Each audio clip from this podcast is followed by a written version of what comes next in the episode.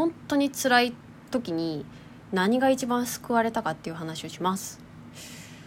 今日はとんとことんとこっていう感じじゃないのでジングルなしです。で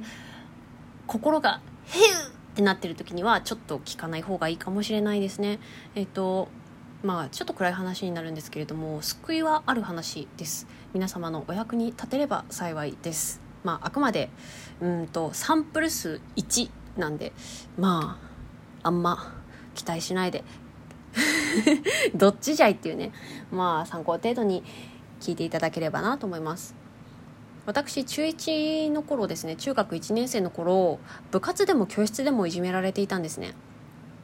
ないきなりどうしたって話ですよね、まあ、今日こんな感じで続いていくんで、まあ、最後も最後まで聞いていただければ救いがある話なんで。で、えっと、中学生にとって居場所って家か学校かぐらいなもんじゃないですか。で学校の中の居場所ってクラスか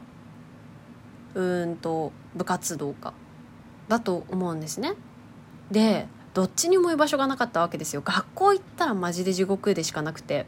いや上履きがなくなるとかも当たり前にあったしいやまず挨拶しても誰も返してくれなかったですからねそもそもね。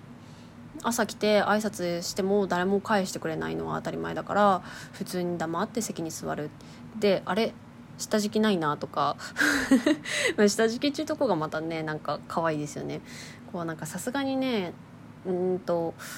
教科書がなくなるとかはなかったんですけどうんそれでもなんか教科書にねあの油性ペンで黒黒塗りっていうんですかね。なんか困った落書きされましたね。とかはありましたね。とかとかうんと部活動でも私吹奏楽部だったんですけど吹奏楽部員にとって必須のチューナーっていう道具があるんですよ。あのなんだろう。バスケ部で言ったらバッシュぐらい大事なこれないとやってけないよみたいな道具があるんです。なんだろう。ボールの次に大事みたいな楽器の次に大事みたいなチューナーっていう道具があるんですけどそれを2回くらい隠されたりとかパート練の時とかもうんと1人だけなんだろう大事なことを教えてもらえなかったりとかまあパート練ってあれですね先輩たちが合奏練習行ってる間にやりたい放題されてましたね。って感じだったんですけどそれでも私不登校にならないまあ不登校ちょっと不登校一歩入ってたかもしれないんですけどなんとかなったのはなんでかなって考えたんですけど母のおかげなんですよね。うんとね居場所さっき言ったじゃないですか。中学生っつったら家か学校しかないって。その私にとって安全地帯が家だった。でその安全地帯である家ん？家を安全地帯にし続けてくれたのが母だったんですね。どういうことかっていうともう学校行ったら地獄なんで私熱ないけど辛いって言って休んだりとかお腹痛いって言って休んだりいわゆる不定収束。腹痛だったり微熱だったり頭痛だったり早退もよくしてましたね。であのー、大体心がしんどくて体に出てたと思うんです。そういう時に父とか妹は気のせいなんじゃないのとかずる休みなんじゃないのみたいに言ってたんですけど絶対母がかばってくれて母は辛さは本人にしかわからないものだからっつって本人が痛いって言ったら痛いんだよっつって。で休ませてくれたんですね。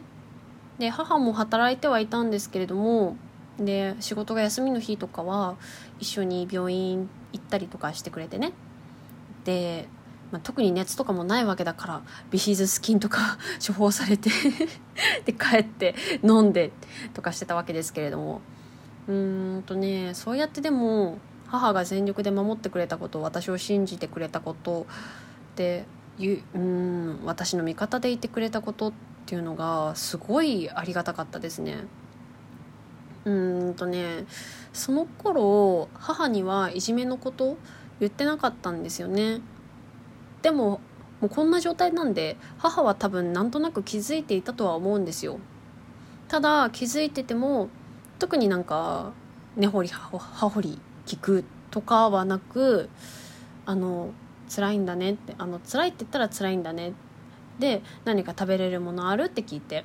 で一応お腹痛いからおかゆとかねそういうおかゆとかゼリーとか消化のいいものとか買ってくれてねあの病院の帰りとかに。でお昼食べようっつって。でゆっくり過ごして。とかやってましたね。うん。でねもう中学生の頃の話だから10年以上前なんですよ。なんですけどいまだに私言えてないですねその時のこと。実はあの時いじめられてたんだよねとかも言えてないですしもっとこれは問題だなと思うのが言わなきゃって思ったのがあの時信じてくれてありがとねって言ってないんですよね。まあ、別にいじめられてたとかは言わ言っても言わなくても多分分かってたしどっちでもいいと思うんですけどあれでどれだけ救われたかっていうね本当に信じてくれてありがとうってでこれなんですよ誰か一人でも誰かどこか一つでも信じてくれる人安心できる場所があれば救われるんですよね。私しか証明がないですけど。ここは安全だって思える場所が一個でもあれば救われることもある。でだから何でしょう夏休みが明ける頃ですかね。大体図書館でもよく言うじゃないですか。あの図書館の人がなんかこうツイッターでなんだっけ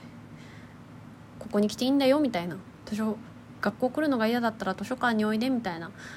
ことをなんかつぶやいてバズってみたいな。ことが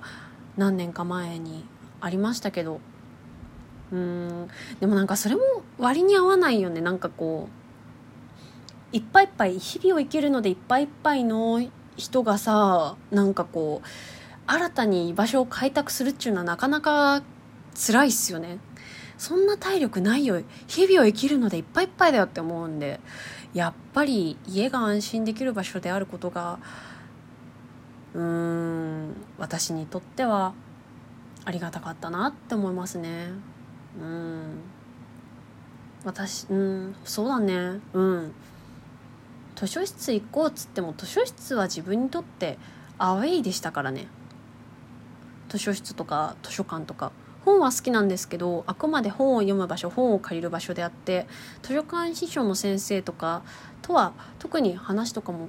あんましなかったしうん。図書委員のこと仲良くとかもなかったしうん。だな。多分図書室に救われたよっていう方もいるかもしれませんしほんとサンプル数1なんであれな話なんですけれどもあんまり参考にならないかもしらんけれどもでもやっぱり信じてくれてありがとうっていうのはあるんでうんそうねだからうん今でも私は具合が悪いとか辛いっていうのはその人にしかわからないことだからなって痛みとか辛さっていうのは本人にとって辛いか痛いかで決まるから私があれこれジャッジするものじゃないし決めつけていいものじゃないし本人が痛い辛いって言ってんだったら休ませなくっちゃなって思って生きております。